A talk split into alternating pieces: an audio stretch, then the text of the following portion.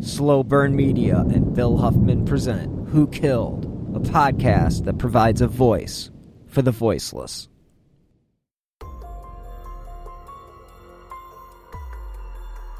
Hello and welcome to episode 73 of Who Killed. I'm your host, Bill Huffman, and this is a Slow Burn Media podcast.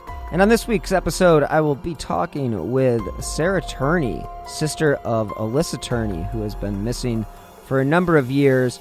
And her sister has made it her mission to bring the person that she believes is responsible for her sister's demise to justice. And just this week, there was a billboard erected in Alissa's honor, and hopefully that will bring some more attention to the case. And again, she also is a part of the Voices for Justice podcast and is wildly successful at that. She knows this case better than anybody, so I am just going to shut up and let you guys listen to part three of my conversation with the one and only Sarah Turney. You're filing all these briefs, paperwork, you're doing all this stuff. 2020 is coming to you was it during the production that you became doubtful of his innocence or when did that change? Or was it because i read differently but not everybody has. So how did that go about? Yeah no i get asked this all the time and there was really no one thing like it it was kind of a culmination of everything. Um so actually like the day of the raid you know when when they came and arrested my dad for all the bombs um I remember. Yeah, go back to that. Like, did they notify? they notified you about that, right? Or you got some notification? How did this work? did you write about? Because I I read something that you knew about it, or you were heading home, or you were doing something. You were trying to get there. Yeah, so I just released the entire conversation um, uh, from that day with me and the police. So what happened was um, at this point i'm the family contact um, so i get notified of everything in the case and um, again i'm 19 and so they call me and they say come on down to the station we have information about the case and i'm like hopeful. I'm like oh my gosh yeah no problem like i have spanish or whatever can we do it before that? And they're like yeah like no problem you're definitely going to go back to school.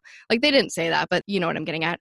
Um, mm-hmm. so i go down there and i'm all excited and you know they can't see me for a while and i'm like what the fuck and um, so I, I go back there and they essentially say like they give me a full rundown of the case. Like if you would have asked me a year ago i would have told you that this conversation was five minutes. And then i actually requested the audio from the police and i cannot believe they gave it to me uh, but they did. And it was um, a full rundown of the case and how they've exhausted every lead how it's not this guy and it's not her boyfriend and they don't think that she could have run away and you know they say oh, you know sarah oftentimes the last person to see them is the person who's responsible which is my dad. Um, and they keep telling me that she was sexually abused and they tell me that um, i had a sister that i didn't know about that my father like refused to claim. And then they say so we're executing some search warrants on your house. Okay and back to the sister that you didn't know you had Yeah. Not to make things crazy or anything. Did this sister actually exist?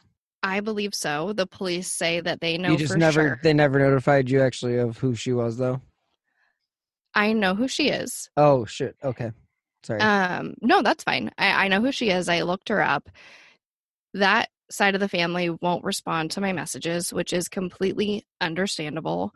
I do not blame them at all but I have seen a picture um, and spoken with my brothers, and yeah, we know who the girl is, and it is a thousand percent her, and um, they don't seem to want to be involved, and that's like I said, I'm I completely understand. Yeah, that's just yeah, that was one of those things I just didn't really. I don't know. It's kind of touchy subject, so. Oh no, it's all it's all touchy. Whole, the, I was just gonna say the whole the whole thing's fucked up to begin with. So let's just you know be honest and call a spade a spade. So yeah, there's so um, many of those things, right? We're like, oh, what about the shooting in the 70s? What about the sister you didn't know about? What about the rape? And it's like, you could just, yeah, you could jump around forever. Oh God, what about what was the shooting in the 70s again? I mean, this is how this is how crazy this thing. This is why when we first talked, I was like, "Holy shit, we got to have another one because this is just insane." Like, yeah. So okay, just give me a quick, quick, recap and the listener recap the shooting in the 70s that is somewhat questionable. Sure. Um, so my dad was a deputy sheriff in Arizona from 1970 to 1974, and in 1974, his brother shot his wife um, multiple times. It was an attempted murder. She did not die, thank goodness. Um, and essentially, the police are aware, uh, you know, in Alissa's investigation, are aware um, that my father tampered with the crime scene in some way. Um, something to do with the gun or uh, hiding the bullet, something to that effect. I can't remember exactly what it was. Um, but I've spoken to his brother also, and his brother says that um, he essentially tried to frame it as if the woman was attacking my uncle. Um, but yeah, so he was a deputy sheriff and he tampered with this crime scene in some type of way and then um, resigned quickly after that. Yeah, I would say four years after joining the police force is definitely a pretty short time span. Not seeking to get a pension if you're doing that. Okay. Yeah, and there were no charges ever pressed. Ah, well, isn't that convenient? Mm-hmm. Yeah, and he was also having an affair with that woman. Um, like I said, you could you could go on forever. Um, but yeah, oh, so that's oh, the quick overview. Oh, oh, uh-huh. oh, oh, jeez, wow.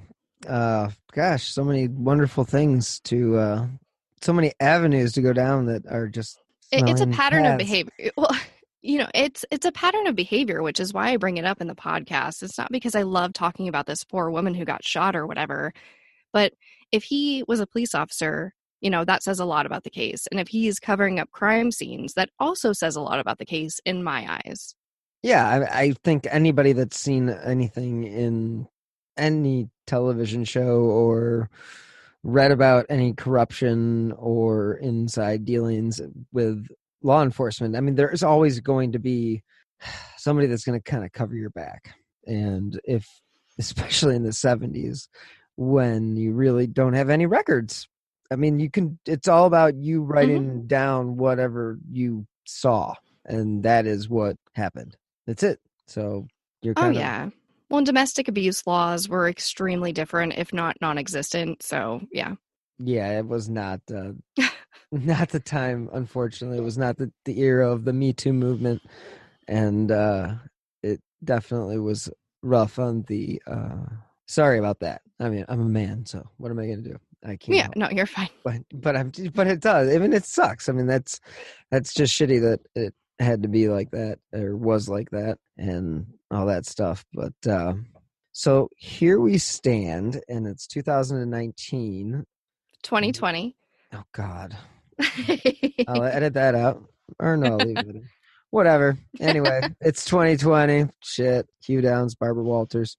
We're here in 2020 though, and your dad's free, or you know, not in jail, because if he did this, he's not technically free in his mind.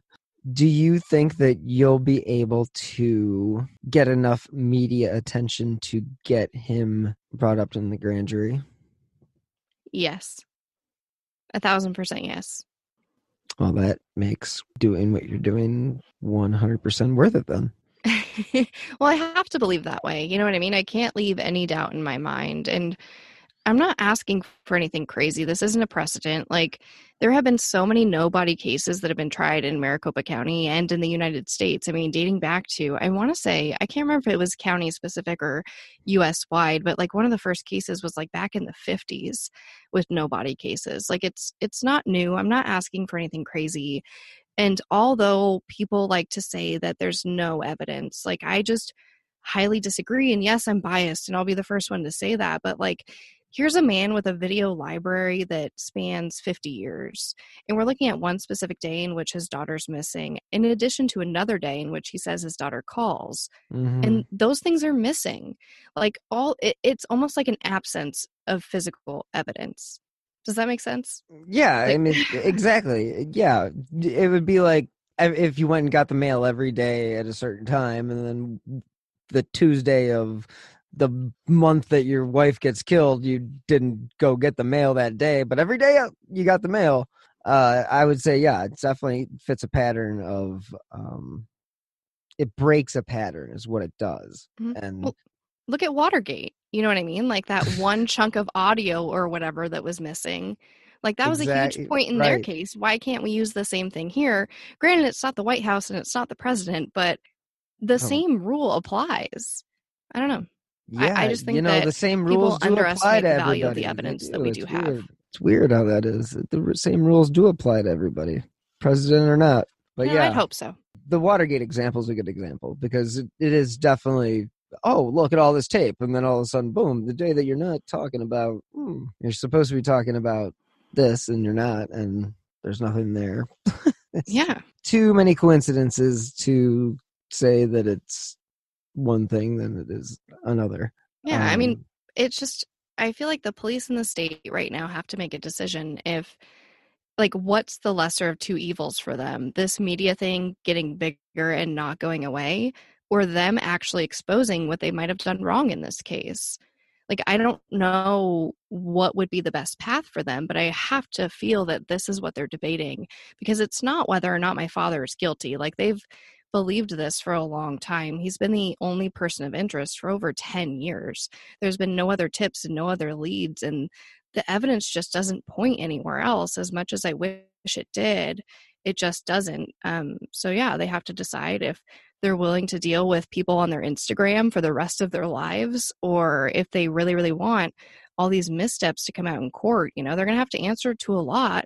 There were two fbi agents that came in and said why aren't you investigating this as a homicide and both times they're like dude there's no body no body no crime and that's just not the way it works No, you can definitely prosecute without a body. It's done all the time. It is definitely not something that isn't out of the ordinary, and uh, I could totally see it being done in this circumstance. Now, do you feel like there are people in the police force that are still kind of, I don't know, I mean, God, 74 was before I was even born, so I mean, I can't even imagine if there's even anybody that's able to still be around.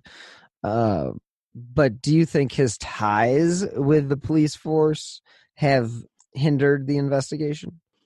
I personally don't, but I'm told by a lot of people that that could be a a thing and I don't know. I like you said it was a really long time ago and he was there for only 4 years and from everything I've ever read like he was the most annoying person to work with that had no friends.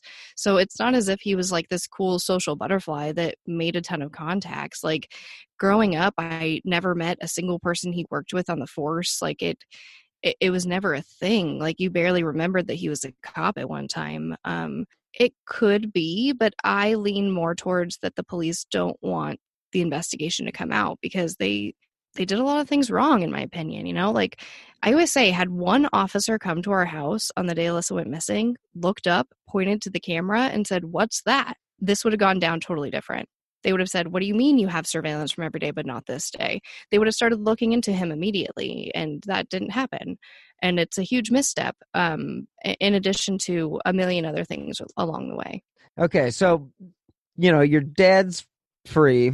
Uh, has he made any attempt to reach out and try to contact you in the years that he has been released from jail? No. Um, so in 2017, when he was released, um, I met up with him at a Starbucks and we talked in person and I asked him all the questions and we went over everything. Um, and then I spoke with him after CrimeCon last year. So it was June um, 2019. And when I called, he's like, Who's this? Like, he didn't even have my number saved. Um, so no, he hasn't reached out to contact me in any way. Well, I guess there's a, little bit of a benefit in that, in the sense that he's not keeping tabs on you. But Um, well, I, I wouldn't go that far because he talks to my brothers and yeah, they they talk about it. So he he always like when I talked to him last, he's like, the first thing I do when I talk to your brothers is ask about how you are. Um, so I'm sure that he's trying to get information the way he can, and like he knows where I live. You know, we wrote letters when he was in prison. I bought my home when I was 21, so my address hasn't changed. Um, so yeah, he knows where I live, and I'm I'm sure he keeps tabs in his own way. man, that's got to be uh, a little bit of a nerve wracking uh, existence.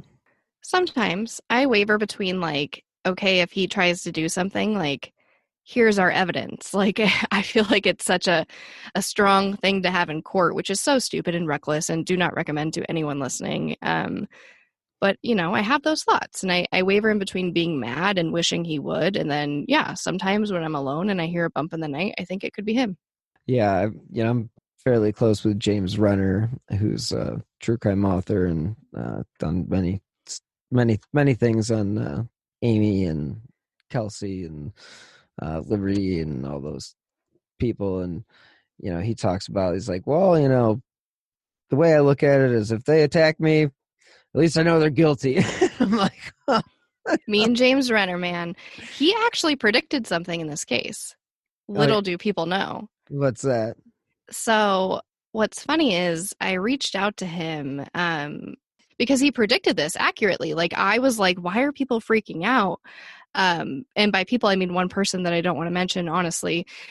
But um, so he's when I reached out to him, he was, you know, he was like, interesting story or something like that, and he goes, how'd your mom die? You know, do you think your dad had anything to do with it? And at the time, I was like, no, no, no, cancer. Like, he's way off. Um, but come to, you know, come a few years later, I get a document and it shows that my mother died one day before her life insurance policy was due to lapse. And i spoke to an aunt that i hadn't spoken to in 25 years and she tells me that um, they all believe that he like overdosed my mom my mom on morphine mm. in order to hit this deadline for the life insurance. So james renner was like absolutely a thousand percent correct and like i will forever have respect for him for that. From dna testing to the dixie mafia Crime Capsule brings you new stories of true crime in American history. I'm your host, Benjamin Morris. Join us for exclusive interviews with authors from Arcadia Publishing, writing the hottest books on the most chilling stories of our country's past. You can find us wherever you get your favorite podcasts or on evergreenpodcasts.com.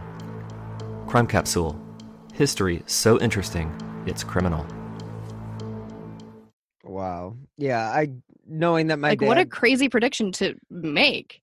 Yeah, knowing that my dad had cancer and died, and the, uh, the amount of morphine pills that he had, I mean, you could have killed the neighborhood, you know, without even thinking about it. Just, just, I mean, it's just one of those things. It's just when you're in pain, they give you pain medication, and it's not that difficult to overdose somebody on morphine and have it just show up as, you know, they had overdose on morphine, but they're also dying of cancer. So yeah. Well, I mean, there's a lot that goes behind that, right? Like he requested specifically that there was no autopsy performed, mm. despite him wanting to sue for lung cancer for the tobacco companies. Like I said, it she she died within 24 hours of her life insurance policy lapsing and he knew that because he quit his job he quit his job and signed a paper that said that the health insurance will die you know will stop at this point and so will the life insurance um, and then there's reports of like underdosing and overdosing and there's a bunch of weird statements and like when she died she freaked out and asked them to call 911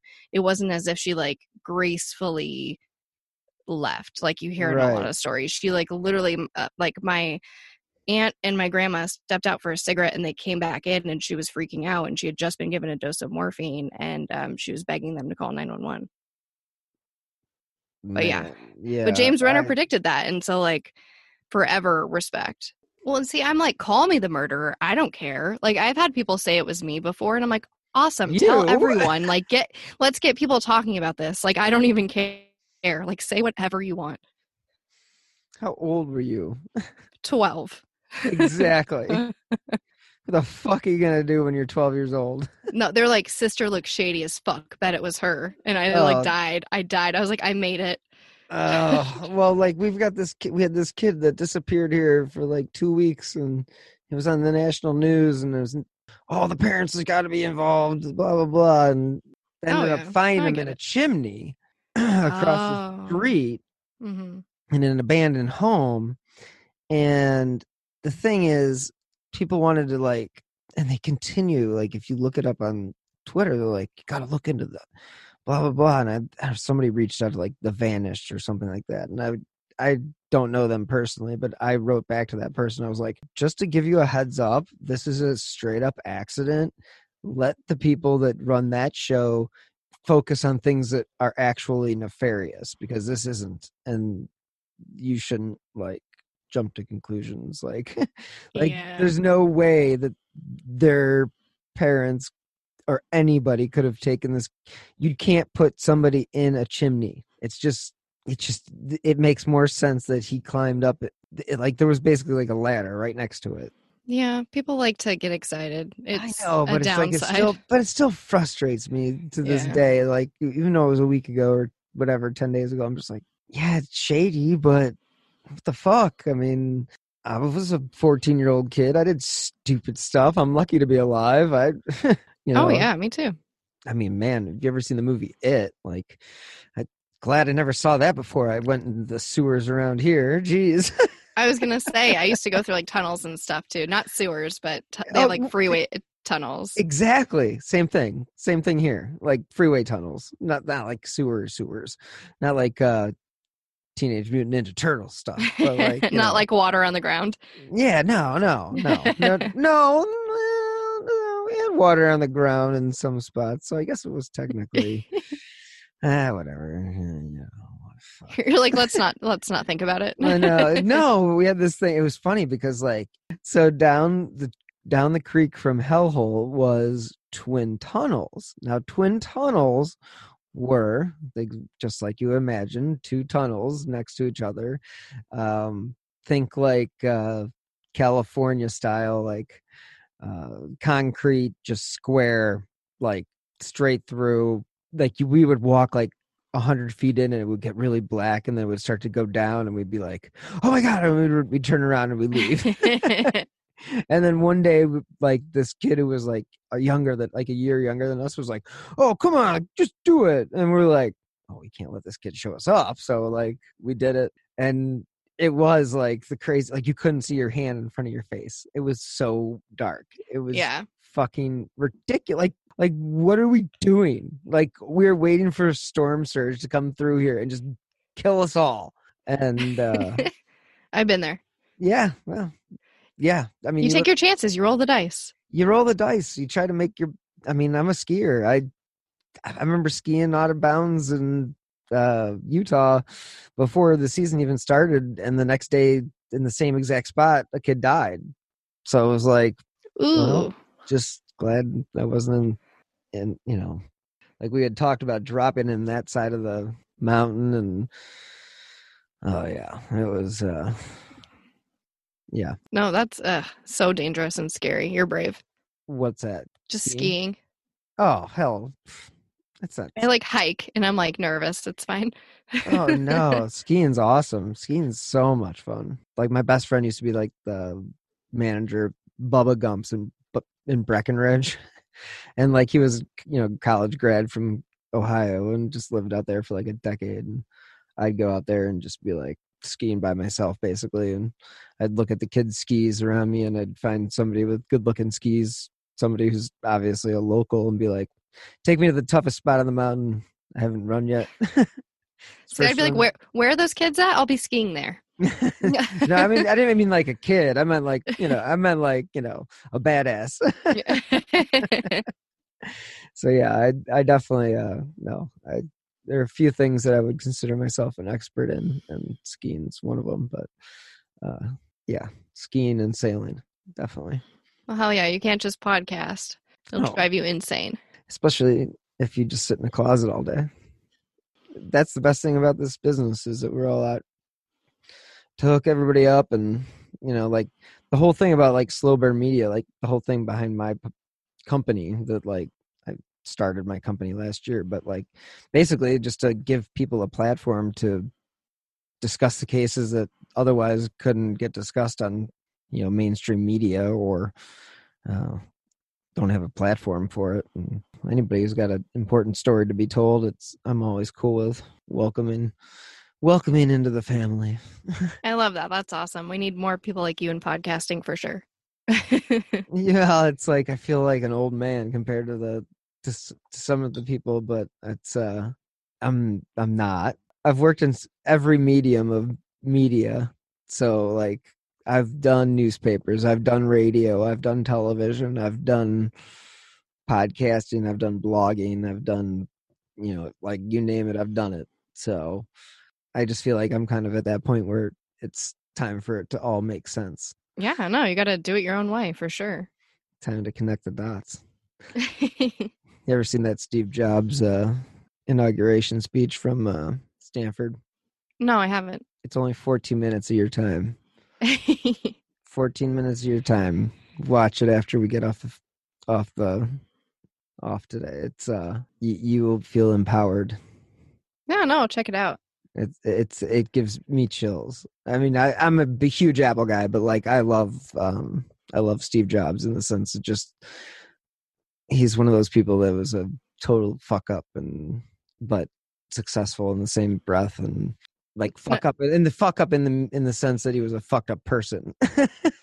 yeah no no and i love stories like that like i i probably consume more like business stuff than true crime stuff to be honest it's just like sure. i feel like you have to look to those people if you want to be successful you, you have to look up you can't look down if you oh will god no no i mean my favorite oh, i could send you a list of the the business books that i've read in the last year but like i love like i love reading books about like there's one thing about a combination of true crime and and business is like reading about all the white collar crime. Yeah some swindled action. Oh i mean i can't get enough of the enron thing. Like i even to this day or too big to fail.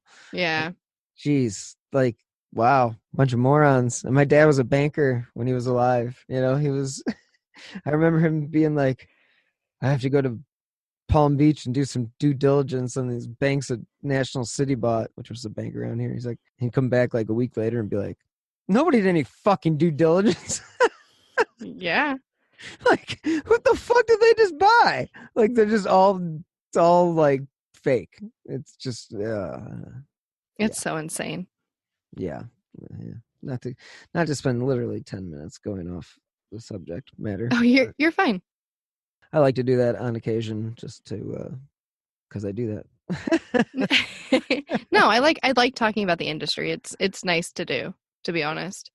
Yeah i mean the industry itself is in, i mean it's interest it's interesting and it's changing and like we're still at ground level i'd say maybe first floor but still at ground level for the most part. I can't thank this week's sponsor enough, Podcorn. They make connecting podcasters with sponsorship opportunities such as host read ads, topical discussions, interview segments easy as possible. I've been working with them for a while now, and they are by far the easiest way to monetize your podcast. They have taken what had been a time consuming part of the podcasting process and have made it easy for me to focus on what we as creators do best create. If you're looking for a way to get paid for the hard work that you put into your podcast, then look no further than Podcorn. You set the rate you believe to be fair and deal with the brands directly. There literally is no middleman. And at Podcorn, you will never give up any rights to your podcast. Their mission is to make sure creators like me are compensated in an appropriate manner. You can check them out on their website, podcorn.com. They have packages for podcasts of all sizes. And again, I can't thank them enough for making my life easier. I've provided a link in the show notes as well so you can find out exactly what Podcorn can do for you. Anyway, all right, let's jump back in. Um, CrimeCon, I mean, being on Podcast Row last year when I was there, I just felt like I never had time to do anything. The fortunate part about that was it wasn't my booth. So I was there with Missing Alissa and I was also very fortunate to have a lot of meetings with a lot of people, and you know, I, I was being pulled everywhere, if you will. So I didn't spend a ton of time on Podcast Row, and but we did have a live a show. Mover and shaker.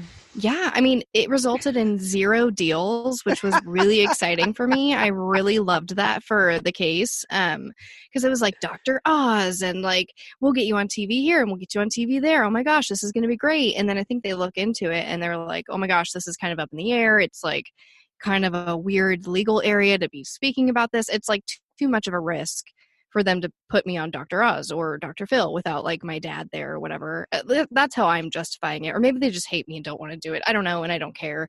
But um yeah, I didn't I didn't get to spend a lot of time doing that. Um but yeah, I did I did a live show and I went to some meetups after. Um but I wasn't a podcaster then. So I just kind of attended everything, which was totally fine. Um, but I would love to have some type of official meetup because I like I have plenty of energy for these events. Um, it's just like the staying out till like 5 a.m. that I cannot hang. Oh, I'm so oh, no, boring. No, no, no, no, no, no, no, no. Stop that talk. I can't stay up till 5 a.m. either. I mean, shit. if I if I stayed up till five a.m. I don't even want to talk about it. That would be the worst thing in the world. I, I, did it. It was the worst thing in the world. Oh, you did? One I- I night. would- one I- night. oh, it no. ruined CrimeCon. No, nope. I nope. I refuse to do it. Been there. Too old. Uh, not that I couldn't do it. That doesn't. That did not mean. Just because I said I was too old did not mean I would do it. I did not mean that in any way. People out there, uh, it just meant I know better than to Yeah. stay up till five in the morning if I have to stand and talk to some people for two hours and talk about different cases. You know, it's one of those things that it is fun to go out. I mean, I know that when Nick, let's see, Nick and his wife, like we went out. God, we went and got we went to this really great, great dinner, and that Saturday night, and you know, we were out till two thirty or so. Yeah. But- you get swept up. You get so excited. You see people you don't get to see all year. Like, I don't, it, it's a really fun time. But yeah, I want to do meetups. Um, I just I'm not on like whatever text chain every other podcaster is on or whatever. I'm not either, Like, so don't worry. I well, mean, people I, are like, oh yeah, there's a meetup at nine, there's a meetup at eleven, and I'm like, where, how? Like, I know how to use Google, and I don't see any of this. Like, where's this coming from? Yeah, so a lot of that stuff just is word of mouth. Um, at least that's the way that I figured it out last year. I did mention something to the captain about possibly doing a meetup with people from, you know, at Passion Case. Obviously, they are friends with the people from Gen Y and Tim and Lance and all the other people that have been on the show so far. Yeah. Uh, group meetups are fun because they're just sort of, you know, they're so casual and they're not you don't have to do anything formal it's just let's all meet at a bar and drink like I'm so down. Like that's the way i look at it. And you know what's so cool is that like the actual place that crimecon is this year is significantly more expansive than the venue from last season's crimecon meaning there are pools and bars and restaurants and all sorts of things that exist within the actual hotel that didn't necessarily exist at the hotel previously. Now there was a bar and Yeah. a restaurant and all that stuff, but uh, this is much more of a more of a resort type place, which is Yeah, it's huge. it's it's enormous and it should be fun. Like this should be fun. It shouldn't be tons of work. Like it should this should be a good time. No, and I have so much fun. Like, um, meeting people is the best for me. Like, if I had to choose between meeting fans and meeting other podcasters, like, no offense, I would meet fans all day, every day. Like, I think like fostering these relationships with people online is amazing and great, and I really do feel that support. But then I see them in person, and like I break down. Like I, it's like my internet friends are real when I see them. You know what I mean? It's it's just I get so excited and I love meeting them like above everything else. Yeah, I always laugh about that with like the internet friends. It's like, you know, you can you can look at it in so many negative ways, but there are so many positive ways to look at it too. Um, if you just filter out the garbage, because it's just garbage. I mean, anybody who insults you or do does this, does that, you look at their following list or like how many people they follow. Like it's like twelve. Like okay, you just joined today to be a fucking dick. Thanks. Thanks a lot. Appreciate it. yeah. Way to ruin my day for being an asshole and you don't even have any friends. Like I like pride myself on turning people who hate me into people that care about the case. And I've done it a few times. Like it's kind of my favorite thing to do. I don't get them a lot, but like when I like I posted something on like the Phoenix Facebook page. Oh, they they um they were posting about how a school was broken into, but they had the like they knew who the person was, and they were just like, "Look at how sad this school has so much damages. Here's the teenagers that are responsible. Like, isn't this sad?" And so I posted, and I was like, you know, like I- I'm pretty dis- disappointed in the way that you're using your following. Like, this is a case that has a conclusion. There's no call to action in this. Like, I was being a brat. It's fine. Like, I was having a day, and um, but I said it in a, in a professional manner. And this woman comes on, and she's like, "Listen, my kids go to this school. Like, that's not cool. Like, this is a, an important issue. And I was like, ma'am, I completely agree with you. You know, I, I just wish that they would have included some type of GoFundMe or some type of fundraiser so that we could contribute to this cause. You know, this is what I'm doing with my sister and why I did that. I'm so sorry. I didn't mean to offend you. And she was like, I read about your sister and I completely understand why you're posting on this. Like, you're exactly right to post on this. That's out of control. That's insane. Like, you're so professional. And I won her over. And now she like follows the case. And it's kind of my favorite thing to do because you don't have to be mean. Like, even when people are mean to me, I try to just like, you know, I completely understand why you feel that way. You know, here's why I believe this. Thank you so much for commenting. And that is a very good example of how to handle critique online. But what I will add is that if you spend all your time trying to make people happy, you won't be able to do exactly what you need to be doing. But I will give you my own example of doing that exact same thing. Just in the last Love week. it. Somebody was like, blah blah blah something about audio and this i think they were listening to an episode from like literally when i first started i had no flipping idea what i was doing and the audio i'm sure was freaking terrible and something like i don't know the audio the audio's too low and like i agreed with her maybe it wasn't that one but then there was somebody who was like something about this and i go well thanks so much for your kind comments i'm very appreciative of you taking the time to comment on my life and I'm glad to see that you're doing so much with yours. Nice. and it's like I put that on Twitter and I was like, go fuck yourself. You know, and I don't fucking care. go fuck yourself. You want to fucking you want to worry about like worry about your own fucking life. You want to do something about like I got I was like basically respect the fucking platform. You can fucking hate me as much as you want. I don't care. Eh, That's fine. You dislike the way that I talk. You don't like my voice. That's fine. You don't like my pauses or my the way that I pronunciate things. Fine. Respect the freaking platform. Respect the people that I interview. Respect the fact that I bring attention to cases that may not get the attention that they deserve on a mainstream level. Because I don't see you doing it. I didn't Yeah. say, I didn't say that. but but I said everything before that. I mean, like literally, and I was just like, I, I was, and I was having a day. Like Yeah. I was having a day. I was like, no, no, fuck you. Like that's, I, I don't need to take your BS right now. Like, shut up and like get stay in your lane. You don't do this. You don't know your business. You don't know how to do this job, nor do you even understand what it is that I am doing. So shut the fuck up and find another show to listen to. I don't fucking care. Yeah, it's just trolls. Like you can't let them get to you. And yeah, when they're that bad, I usually won't say anything. Um, and then people will go after them, like, "Do you know who this is? Like, she's trying to do this. Like, how dare you?" And like, I was in customer service for a very long time in high-end baby retail, which meant I was dealing with high-end Oh. customers that were pregnant, also. Um, so I learned very quickly how to be someone that is very hard for you to be mad at. Like if you come to my store and your blanket has faded after six years, that is our fault. I am so sorry that the quality is not up to the standard. What can I do to make that right? And I think that that's really carried over with me through this. And it's it's something that just comes natural and I feel is the right thing to do. And I, I think has really done me a service. And it it translates to everything. Like the way I talk to the cops, like like I literally just said my first curse word in an email to them ever. And it was like, I don't know what the hell is going on or something to that effect. And it's the first time in 10 years. Like I try to be so, so deliberately logical and irrefutable, if you will. Like like the podcast. Like here's all the information, believe what you want.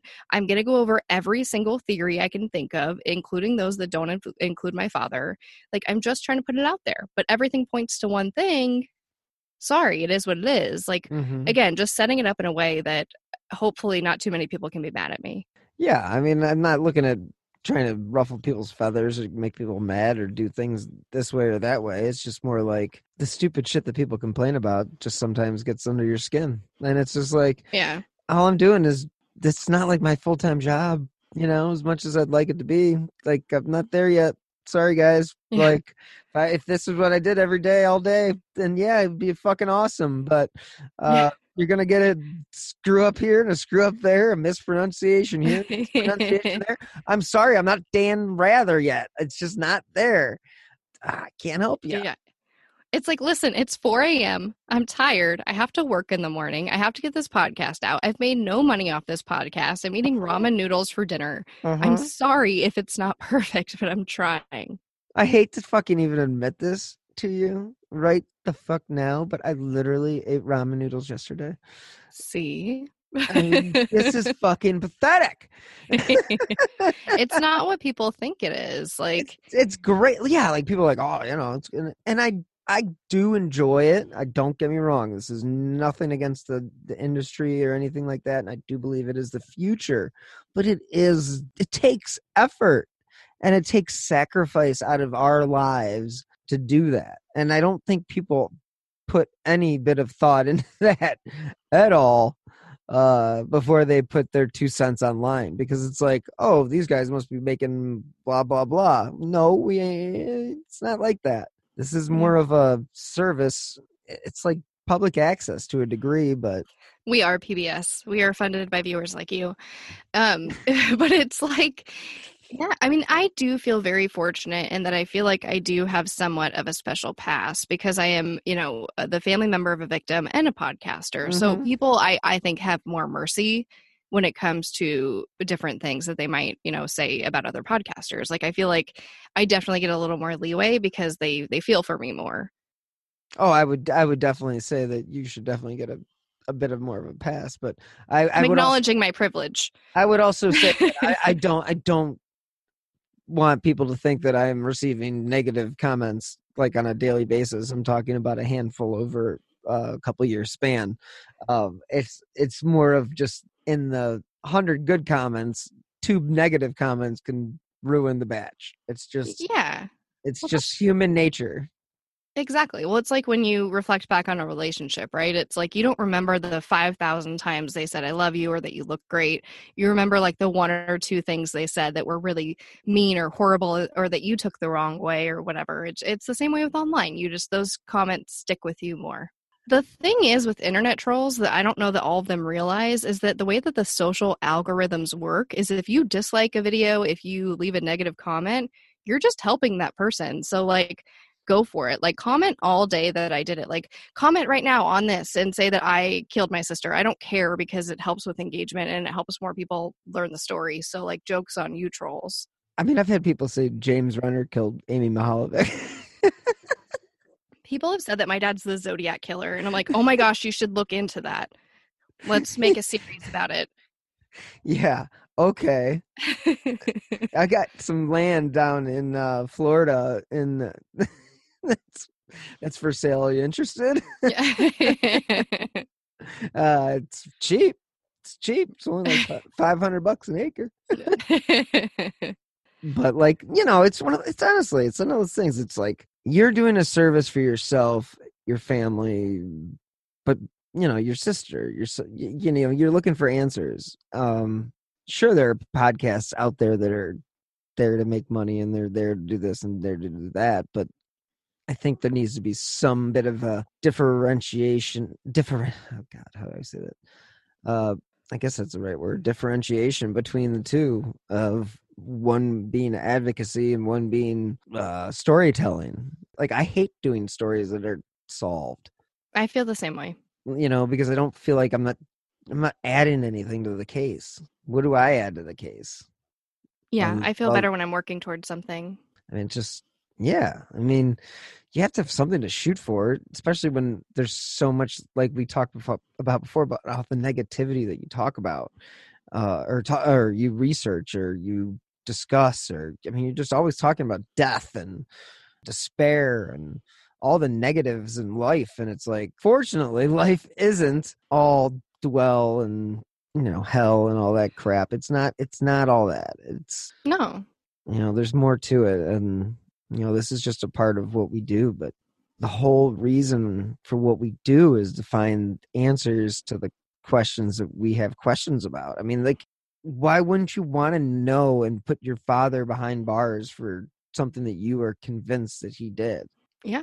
And I, eh, I mean, the police are also convinced. It's like I have to like drive that point home so much. But it, if this was a closed case and my father had already been tried or anyone had already been tried for this and convicted, I would not be here today. I wouldn't be telling this story. I wouldn't be doing the podcast.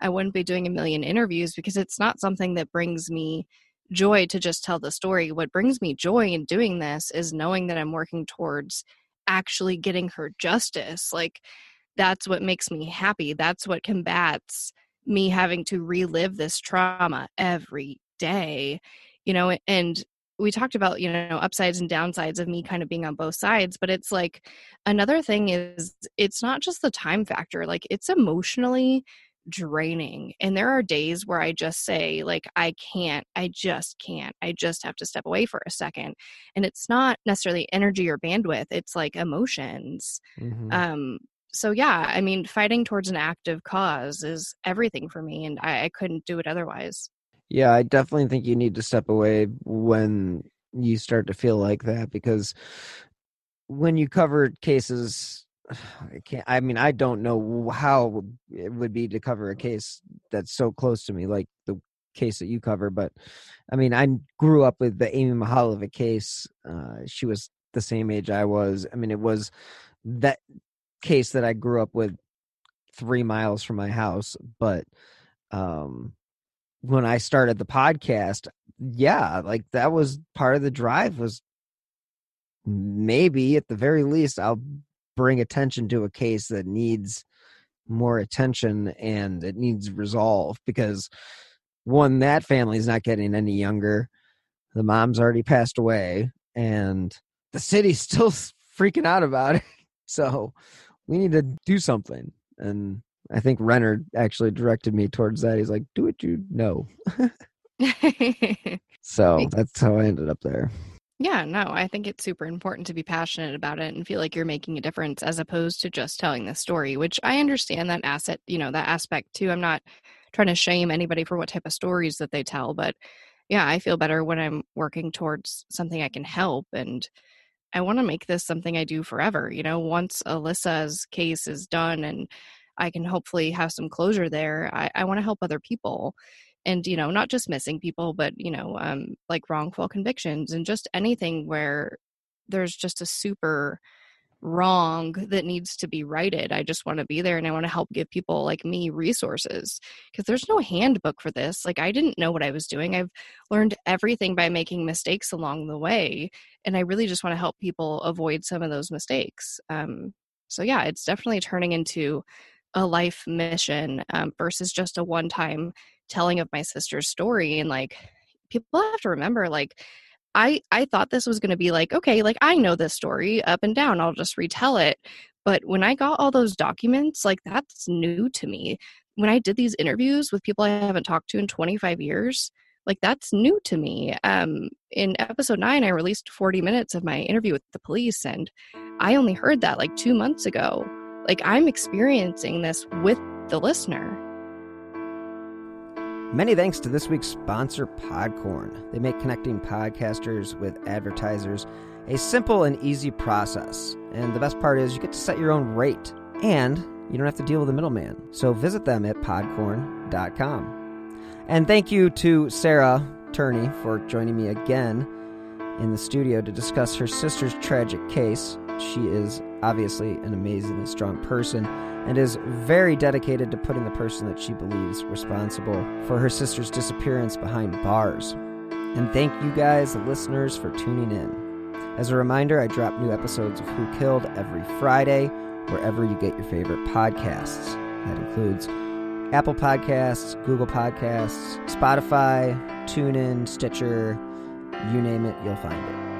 For the second year in a row, I will be representing Who Killed, Who Killed Amy Mihaljevic in my passion case on Podcast Row at CrimeCon 2020 in Orlando. Now, the dates were originally set for May, but obviously those have been changed. And the new dates are actually Halloween weekend, October 30th through November 1st. So if you guys want to save on your ticket, you can use my promo code AMY2020. Again, that's AMY 2020 at checkout. If you do enjoy this podcast and my other shows and would like to help support my journalism, you can click on the donate button on the left hand side of slowburnmedia.com. That is slow minus the W. Now, you can also contribute to the show via the Venmo app with my username at Bill Huffman 3. I will also provide a link in the show notes. Every contribution helps keep these slow burn podcasts running. Now, if you do leave a five star review on Apple Podcasts or wherever you're listening, that also helps keep the important cases that I've covered in the spotlight. So, anyone with information regarding Alissa is asked to contact the Phoenix Police Department at 1 602 262 6141 or the National Center for Missing and Exploited Children at 1 800 The Lost. Sarah would also like people to use the hashtag Justice for Alissa while discussing her case on Twitter. That just helps keep her case in the spotlight. If you have any information regarding any of the other cases and unsolved cases I have covered, please contact the FBI at 1 800 CALL FBI. Now, if you'd like to stay up to date on the shows I have covered, as well as the new shows I have in the pipeline, please follow me on Twitter. Part 4 and the conclusion to my conversation with Sarah Turney drops next Friday. So thank you guys so much for listening. And until next time, stay healthy and be safe.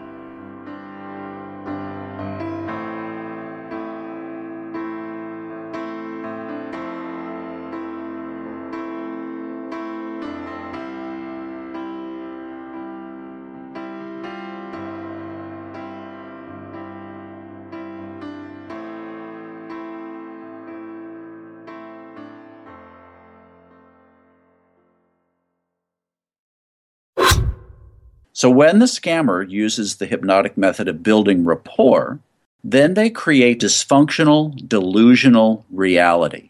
That's how a scam begins. Convincing the mark that it makes perfect sense to hand over their money to a con artist.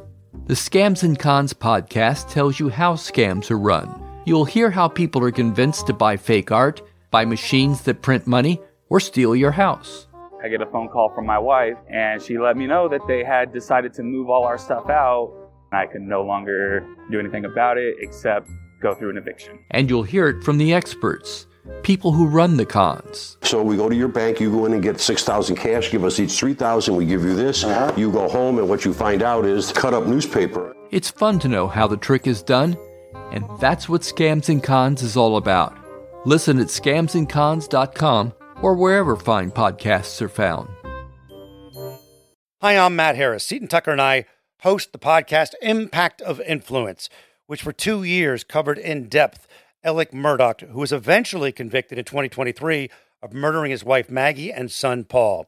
That story continues to evolve, and we will cover that. Plus, we will tell you stories of other true crime events that have happened in the South. Please join us on Impact of Influence. And give us a follow on the Impact of Influence Facebook page.